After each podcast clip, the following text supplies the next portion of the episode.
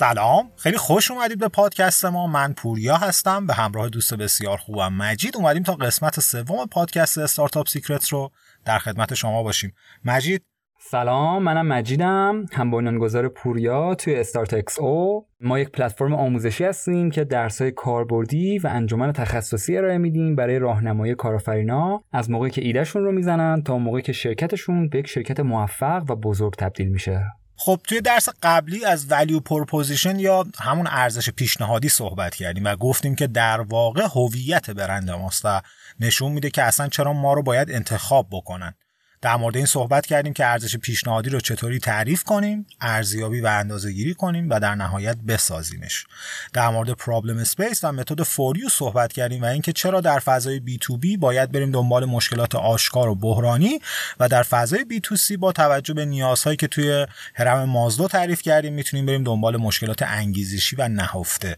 همچنین در مورد متد 3D و نسبت پین بگین یا همون هزینه دستاورد صحبت کردیم.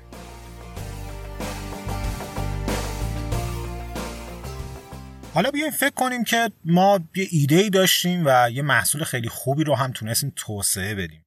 می‌دونیم که صرف نظر از اینکه محصول ما چقدر نوآورانه و خلاق باشه مطمئنا چندین سال طول می‌کشه تا بشه به یه کمپانی تبدیلش کرد و در این مدت حتما بازارها دستخوش تغییرات زیادی میشن. مخصوصا توی عصر حاضر که سرعت تغییرات هم دیگه نمایی شده. مجید به نظرت باید چیکار کرد تا یه محصول رو به یه کمپانی تبدیل کرد؟ سوال خیلی خوبیه. خب همه می‌دونیم که در واقع برای شروع یک استارتاپ به خصوص کارآفرینایی که دنباله‌روی متد استارتاپ ناب هستن و با lean startup آشنایی دارن از minimum viable product یا کمینه محصول پذیرفتنیمون شروع می‌کنیم. و در واقع ادامه میدیم برای رشد محصولمون توی بازار. منتها مشکلی که اینجا پیش میاد و خیلی وقت جلوی scale کردن استارتاپ رو می‌گیره اینه که کارآفرین خیلی تمرکز می‌کنه روی کمینه محصول پذیرفتنیش و اونقدر درگیر اون میشه که از موضوعات مهم دیگه جا میمونه. و نکته عجیبیه به خاطر اینکه اغلب موارد موقع مراحل اولیه استارتاپ راجع به product market fit یا تناسب market با محصولمون صحبت می‌کنیم. اما معمولا به قسمت دوم این گزاره که در واقع محص... تناسب محصول با بازار هست و بخش بازارش توجه نمیشه. به خاطر همین یک مفهوم جدیدی معرفی شده کنار minimum viable product به اسم minimum viable segment که کمینه بازار پذیرفتنی هست که قصدش این هست هدفش این هست که کارآفرینان رو به این نکته توجه بده که همون قدری که به محصولشون اهمیت میدن و کمینه بودن محصولشون به بازار و کمینه بودن بازارش هم موقع شروع کار اهمیت بدن. خیلی هم خوبه. مجید این minimum viable segment یا همون کمینه بازاری که در موردش صحبت کردی چیه؟ میشه یه خورده بیشتر توضیح بدی؟ بله کمینه بازار یا minimum viable segment خیلی موضوع مهمیه. و در واقع از این ارزش میاد که ما روی مشتری های که نیازهای مشترکی دارن و ما از پس پاسخگویی به اون نیازها برمیایم تمرکز کنیم. بدون کمینه بازار مشتری های ما هر کدوم نیازهای متفاوت و واگرا دارن و باعث میشن که MVP ما که یک کمینه محصول اولیه است به هزار جهت مختلف برای راضی کردن اون مشتری ها کشیده بشه.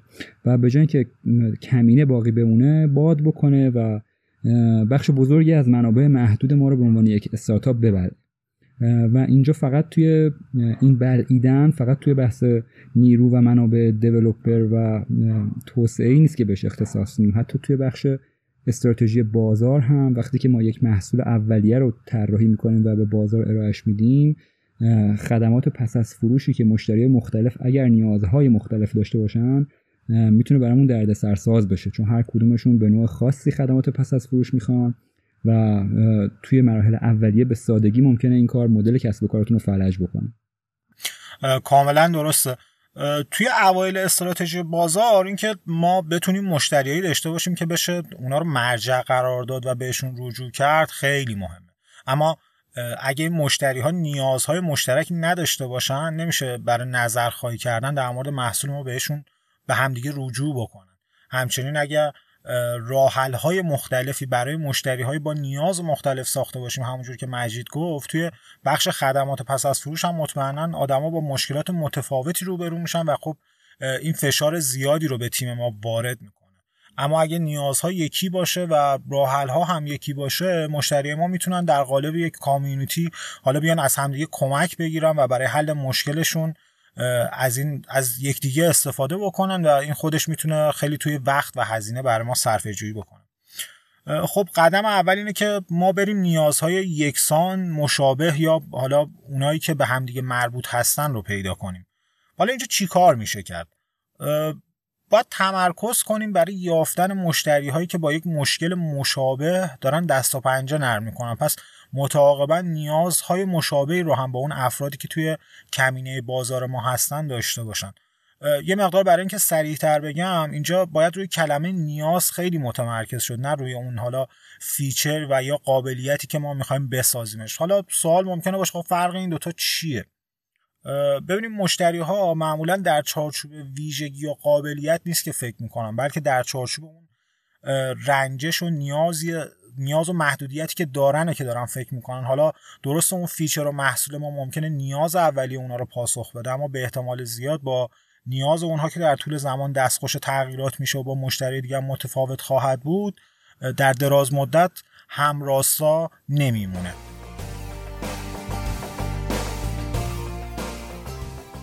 خب مجید تا اینجا که در مورد کمین بازار صحبت کردیم می‌خوام بپرسم منظورمون ازش همون ورتیکال مارکت یا بازار عمودیه؟ سوال خیلی خوبی رو پرسیدی. بذار قبلش من یه توضیحی در مورد بازار عمودی بدم پس حالا که اینطور شد.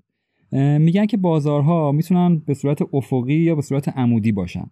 بازار افقی یا بازار horizontal اون بازاری که محصول ما پاسخگوی نیازهای مشتری های مختلف در صنایع مختلفه. مثلا یه نرم افزار مدیریت database رو در نظر بگیرین که در واقع یه شرکت با یه محصول تولید می‌کنه اما شرکت های مختلف توی صنایع مختلف می‌تونن ازش استفاده بکنن. یا مثلا تلفن همراه رو در نظر بگیرین که باز یه محصوله اما افراد مختلف توی حوزه های مختلف مشتریش هستن. اما بازار عمودی یا بازار vertical بازاریه که محصول ما قراره پاسخگوی نیاز یک صنعت خاص یا یک شغل مشخص باشه. مثل صنعت تولید نیمه هادی که در واقع مخصوص صنایع ریز پردازنده هاست یا تولید سنسور برای دوربینای دیجیتال که مشتری و صنعت مشتری خیلی مشخصی داره یا حتی بیمه شخص ثالث ماشین که توی یک صنعت خاص برای یک سری شرایط خاص محصول ارائه می‌کنه. اما برگردیم به بحث کمینه بازارمون و اینکه آیا در واقع کمینه بازار منظورمون همون vertical market یا بازار عمودی هست یا نه. ببین کمینه بازار می‌تونه همون بازار عمودی باشه یعنی اون vertical market باشه. اما الزامی بر اون نیست. میشه از روش های دیگه هم minimum viable segment یا کمینه بازار رو تعریف و ارزیابی کرد. مثلا اگه شما بیاین به بازار یه بازار عمودی انتخاب کنید مثل فرض کنید بازار fintech خدمات مالی. و این رو در واقع به عنوان یه vertical market یا یه minimum viable segment بخوایم در نظر بگیریم خودش به تنهایی خیلی بازار پهناوری میشه. و برای اینکه بخوایم کمینه بازارمون رو توی این بازار عمودی پیدا کنیم باید تقسیمش کنیم به بخش‌های کوچیک‌تر مثل بانکداری، کارگزاری، بیمه و غیره.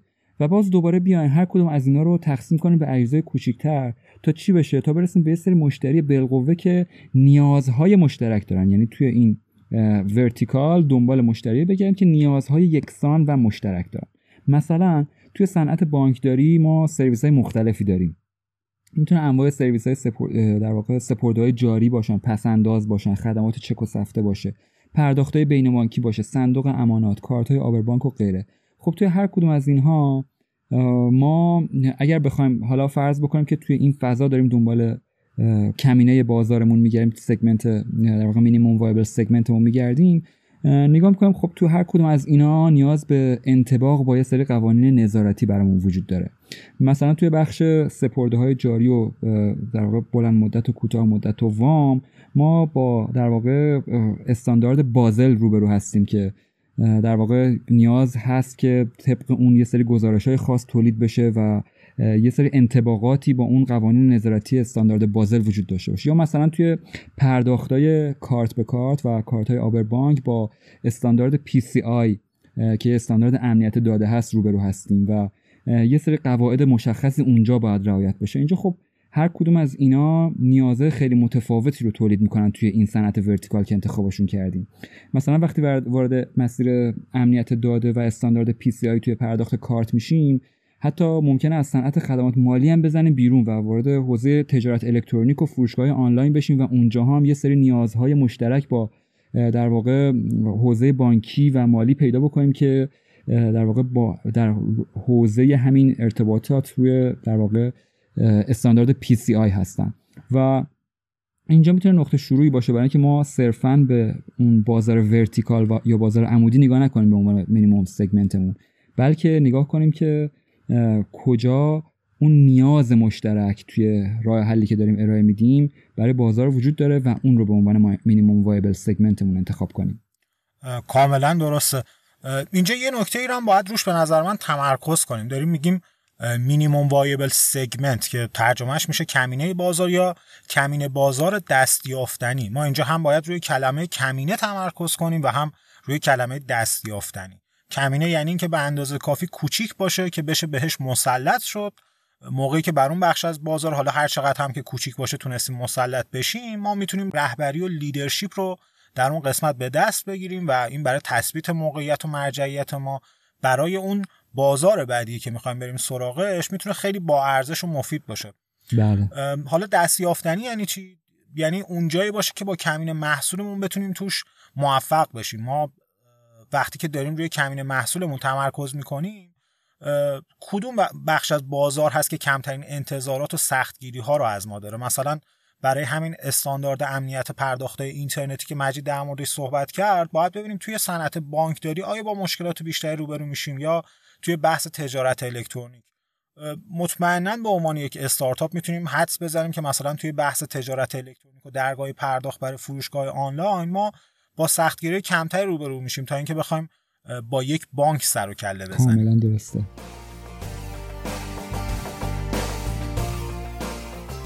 خب مجید در مورد MVP خورده صحبت شد و چیزی که می‌دونیم اینه که کمین محصول ما در طول زمان دستخوش تغییر میشه و ما هی اون رو توی چرخهای تکرار شونده بهبودش میدیم.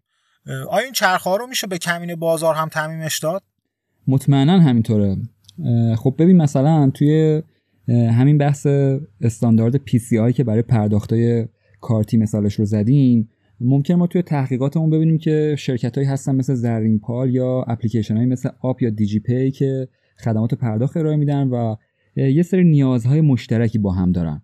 ولی خب ما به عنوان کسی که می‌خوایم یه راهکار جدیدی به این شرکت ها به عنوان مشتری ارائه بدیم روی کدومشون لازمه تمرکز کنیم.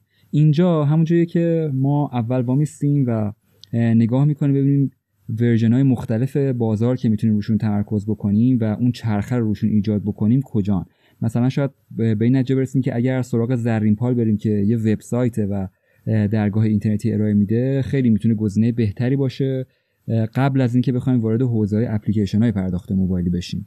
و با توجه به اون میایم و مسیرمون رو و چرخه های مختلف مینیموم وایبل سگمنتمون رو پایش و بازبینی می‌کنیم.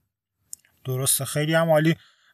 حالا تو این بحث کمین بازار نکته دیگه هم مونده که بشه بهش توجه کرد. مجید یا بتونی اشاره بکنی واسمون؟ بله موارد زیادی هست. حالا من به یه سریاشون اشاره می‌کنم که توی مینیموم وایبل سگمنت خیلی می‌تونن به ما کمک کنن. یه نکته اینه که ما روی اون بازار هدفی که تمرکز کردیم نگاه کنیم ببینیم که مشتری های بالقوهمون چقدر به همدیگه تنیدن چقدر با همدیگه ارتباط دارن چقدر به همدیگه گره خوردن. آیا همیشه با هم در ارتباط هم؟ مثلا توی یه فروم یا توی کامیونیتی یا توی یه کانال تلگرامی می‌تونن با هم در واقع گفتگو بکنن. چون هر چقدر که مشتریامون به همدیگه نزدیکتر باشن و ارتباطشون به همدیگه بیشتر باشه احتمال اینکه ما رو توی کامیونیتیشون به همدیگه معرفی بکنن و استفاده از محصولمون رو به همدیگه ارجاع بدن و رفرنس کنن خیلی میره بالاتر و این خودش می‌تونه شروع خوب برای معروف شدن و وایرال شدن محصول ما باشه. یا مثلا یه نکته دیگه که توی بازاریابی خیلی کمکمون می‌کنه توی تمرکز بازاریابی این که آیا کانال هایی که ما رو به مشتریمون میرسونن یکسان هستن؟ ما کمین بازاری رو انتخاب کردیم که همشون همشون رو با یک کانال بازاریابی یکسان بشه هدف قرار داد.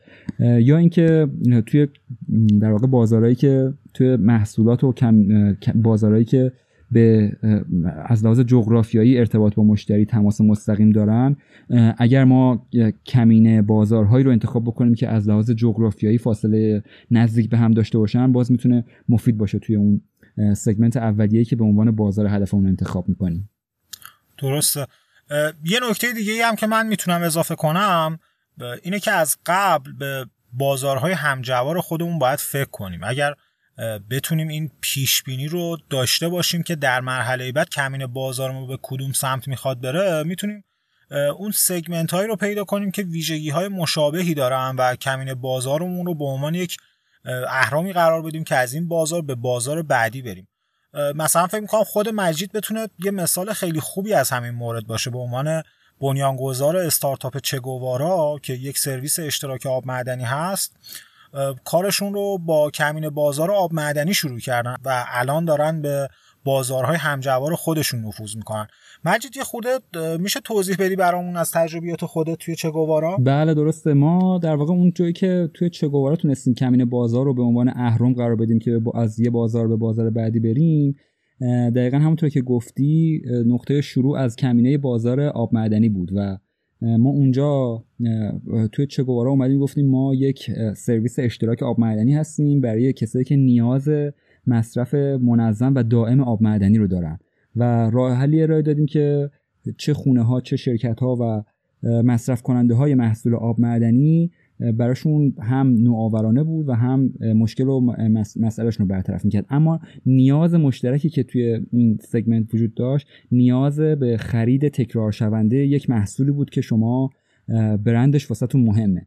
و وقتی که اونجا توی اون بازار تونستیم مطرح بشیم و بازار رو قبضه بکنیم فکر کردیم که خب چطور می‌تونیم از این نیاز مشترک استفاده کنیم. نگاه کردیم که خب اگر نیاز ما تأمین کالای مشترکیه که در واقع به صورت منظم مصرف میشه چه بازار دیگه می‌تونن وجود داشته باشن؟ به بازار شیر رسیدیم به بازار نوشابه رسیدیم به بازار شیر خشک رسیدیم به بازار دستمال کاغذی و مواد شوینده رسیدیم که همشون به نوعی برآمده از اون نیاز مشترکن که شما یک محصول خاصی رو با یه برندی که بهش علاقه دارین دائم نیاز دارین که مصرف بکنین. و حالا داریم محصول چگوارا رو iteration by iteration به این بازارها هم وارد می‌کنیم و توی اون بازارها نفوذ می‌کنیم اینم بگم که بحث کمینه بازار یه مفهوم خیلی بدیهیه. وقتی که میان توی عمل و توی کار میبینیدش ممکنه خیلی بدیهی و واضح به نظر برسه. اما عجیب اینجاست که خیلی از کارآفرینا از این داستان فراری هن. به خاطر اینکه همش دلشون می‌خواد که دنبال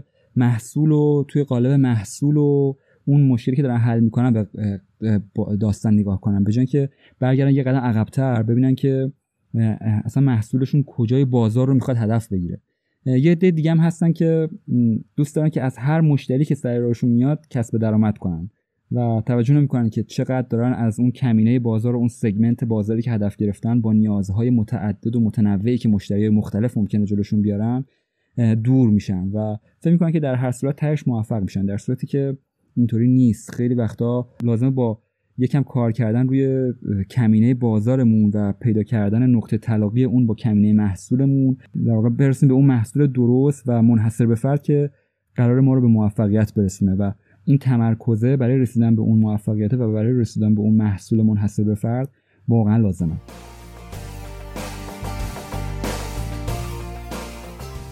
تا اینجا در مورد minimum viable segment صحبت کردیم. ولی خب این تنها فاکتوری نیست که در مسیر تبدیل شدن یک محصول به شرکت با اون سر و کار داریم. ما به scale کردن و توسعه دادن به محصولمون هم نیاز داریم. مجید نظرت چیه؟ بله در مراحل اولیه استارتاپ هدف اصلی ما حول تعریف مسئلهمون و ارزش پیشنهادیه تا بتونیم یک نیاز و فرصت بکر رو توی بازار شناسایی کنیم و از طریق نوآوری جدیدمون بهش پاسخ بدیم و یک بنیان دفاع پذیر بسازیم که از دل اون بشه یک کمپانی رو شکل داد. حالا توی این مسیر بعد از اینکه minimum viable product و minimum viable segment مون رو مشخص کردیم scale کردنه که خیلی مهم میشه. چون در واقع اگر بخوایم خیلی زود این کار رو انجام بدیم و مقیاس کسب و کارمون رو بزرگ بکنیم ممکنه هزینه سنگین رو دستمون برجا بمونه. و اگه بخوایم خیلی دیر بجنبیم ممکنه که فرصت رو بقیه توی بازار ببینن و ما برای رهبر بازار شدن از بقیه جا بمونیم. درسته. حالا ما برای اون دسته از دوستانی که می‌خوان بدونن که آیا شرکتشون آماده هست برای اینکه اسکیل بکنه یا نه یه چارچوب دوازده موردی پیدا کردیم که در واقع کمک می‌کنه که با محاسبه اون بتونیم ببینیم که آیا کسب و کارمون برای مقیاس شدن برای توسعه پیدا کردن و برای اسکیل شدن آماده هست یا نه؟ پوریا می‌تونی این دوازده مورد رو برامون شفاف کنی؟ بله حتما. اول اینکه آیا شما توانایی این رو دارین که محصول و سرویستون رو به صورت مکرر به فروش برسونین بدون اینکه نیاز به تغییرات عمده ای داشته باشن؟ دوم اینکه آیا هزینه جذب مشتری شما پیوسته داره کاهش پیدا می‌کنه آیا؟ سوم اینکه آیا هزینه و زمان لازم برای مشتری شما در استفاده از محصولتون داره کم میشه و از طرف دیگه تعاملتون با مشتریاتون داره زیاد میشه و به سمتی میره که مشتری دائم شما بشن؟ چهارم که آیا هزینه خدمات به مشتریاتون داره کاهش پیدا می‌کنه؟ پنجم اینکه آیا سیکل و زمان آپگرید کردن خدمات و محصولات شما از سمت مشتریاتون داره کم میشه و شما درآمد بیشتری رو به ازای هر مشتری دارید کسب می‌کنید و یا آیا به اصطلاح دارین آپسیل می‌کنید ششم اینکه توانایی شما برای خلاقیت و ایجاد محصولات جدید در راستای نیاز بازار از سمت مشتری ها و اون زینفعان داره اعتبار سنجی میشه که خودشون دارن از محصولات شما استفاده می‌کنن یا بر مبنای اونا خدمات ارائه میدن. هفتم اینکه آیا شما قابلیت های تجاری انقلابی و دفاع پذیری رو در مواردی مثل استراتژی بازار تونستین از خودتون نشون بدین؟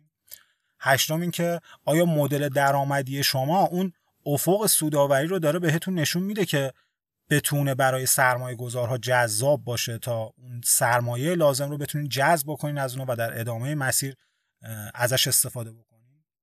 نهم این که آیا زمان و هزینه لازم برای جذب اون افراد شایسته که می‌تونن شما رو در مسیر درست قرار بدن آیا در حال کاهش هست؟ دهم این که تیم مدیریتی شما به صورت موفقیت آمیز در حال رشد دادن و ارتقاء نیروها از درون شرکتتون در جهت یک فرهنگ سازمانیه که می‌تونه با مشکلات و شکست ها هم به خوبی موفقیت ها برخورد بکنه و این فرهنگ هم درون شرکت و هم از خارج شرکت مورد احترام بقیه باشه. یازدهم این که فرصتی که در بازار شناسایی کردین تایید کننده این باشه که هم به اندازه کافی بزرگه و هم سریعه که می‌تونه انتظارات سهامداراتون رو برای سالهای در پیش رو آماده بکنه. و نکته آخر و دوازدهم این که حتی اگر شما در حال تبدیل کردن دنیا به یک جای بهتر هستین ولی مغرور نشدین و همچنان در حال بازخورد گرفتن و اعتبار سنجی خودتون با معیارهای بیرونی هستین. علاوه بر این هر روز همچنان با هیجان از خواب بیدار میشید تا کارتون رو بهتر، سریعتر و ارزونتر از همیشه انجام بدید. اگه این دوازده تا گزاره در مورد کسب و کار شما صدق می‌کنه می‌تونید مطمئن باشین که الان وقت خوبی برای scale دادن به کارتون هست. خیلی ممنون پوریا جان. اگر خواستین برای کسب و کار خودتون از این چارچوب دوازده مورد استفاده بکنین. می‌تونین بیاین توی سایت Startup Secrets و توی مقاله درس سوم که تبدیل محصولات به شرکت ها هست. این دوازده مورد رو به صورت مکتوب هم پیدا بکنین و همچنین ما دو تا مورد کاوی خیلی خوب هم در خصوص شناسایی کمینه بازار پذیرفتنی توسط شرکت دیمند ویر که یه شرکت ارائه دهنده خدمات ای کامرس به فروشگاه های آنلاین هست و همچنین یه نمونه خیلی عالی از نحوه توسعه پیدا کردن و مقیاس دادن شرکت سالید ورکس که نرم افزار طراحی سبودی هست. توی این درس در سایت آوردیم که خیلی کمک می‌کنه که مفاهیم مطرح شده براتون بهتر جا بیفتن. همچنین توی درس بعدی که جلسه چهارم و پادکست چهارم هست. راجع به فرهنگ چشمانداز و مأموریتی صحبت می‌کنیم که به شما کمک می‌کنه محصول خودتون رو به بهترین شکل به یک شرکت موفق تبدیل کنید ممنون از اینکه تا اینجا با ما بودید. حتما به وبسایت ما سر بزنید و مطالب ما رو دنبال کنید. تا پادکست بعدی خدا نگهدار.